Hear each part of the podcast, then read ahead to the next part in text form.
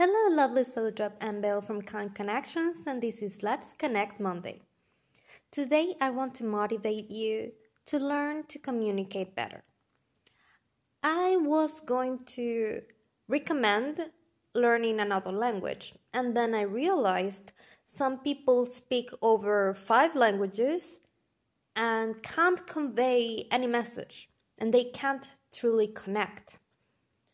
I started learning languages because I wanted to connect with people.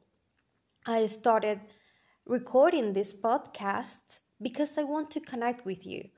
I want you to know that you're worth it, that you're being listened to, that someone cares about you. Even if I don't know you, I do care about you and I want to help you. I want to be the voice of that friend that will tell you that it's going to be alright, that everything's going to be okay, and that you're not alone. I learned English so I could communicate with more people. But some days I don't know how to convey what's in my mind, what's in my heart. I'm a writer, yes, and I'm actually pretty good with words, but when I need them the most, sometimes they run away they escape me.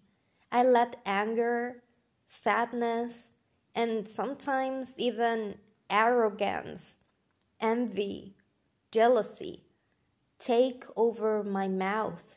And the words that come out, they don't heal. They are venom. And I hate when that happens.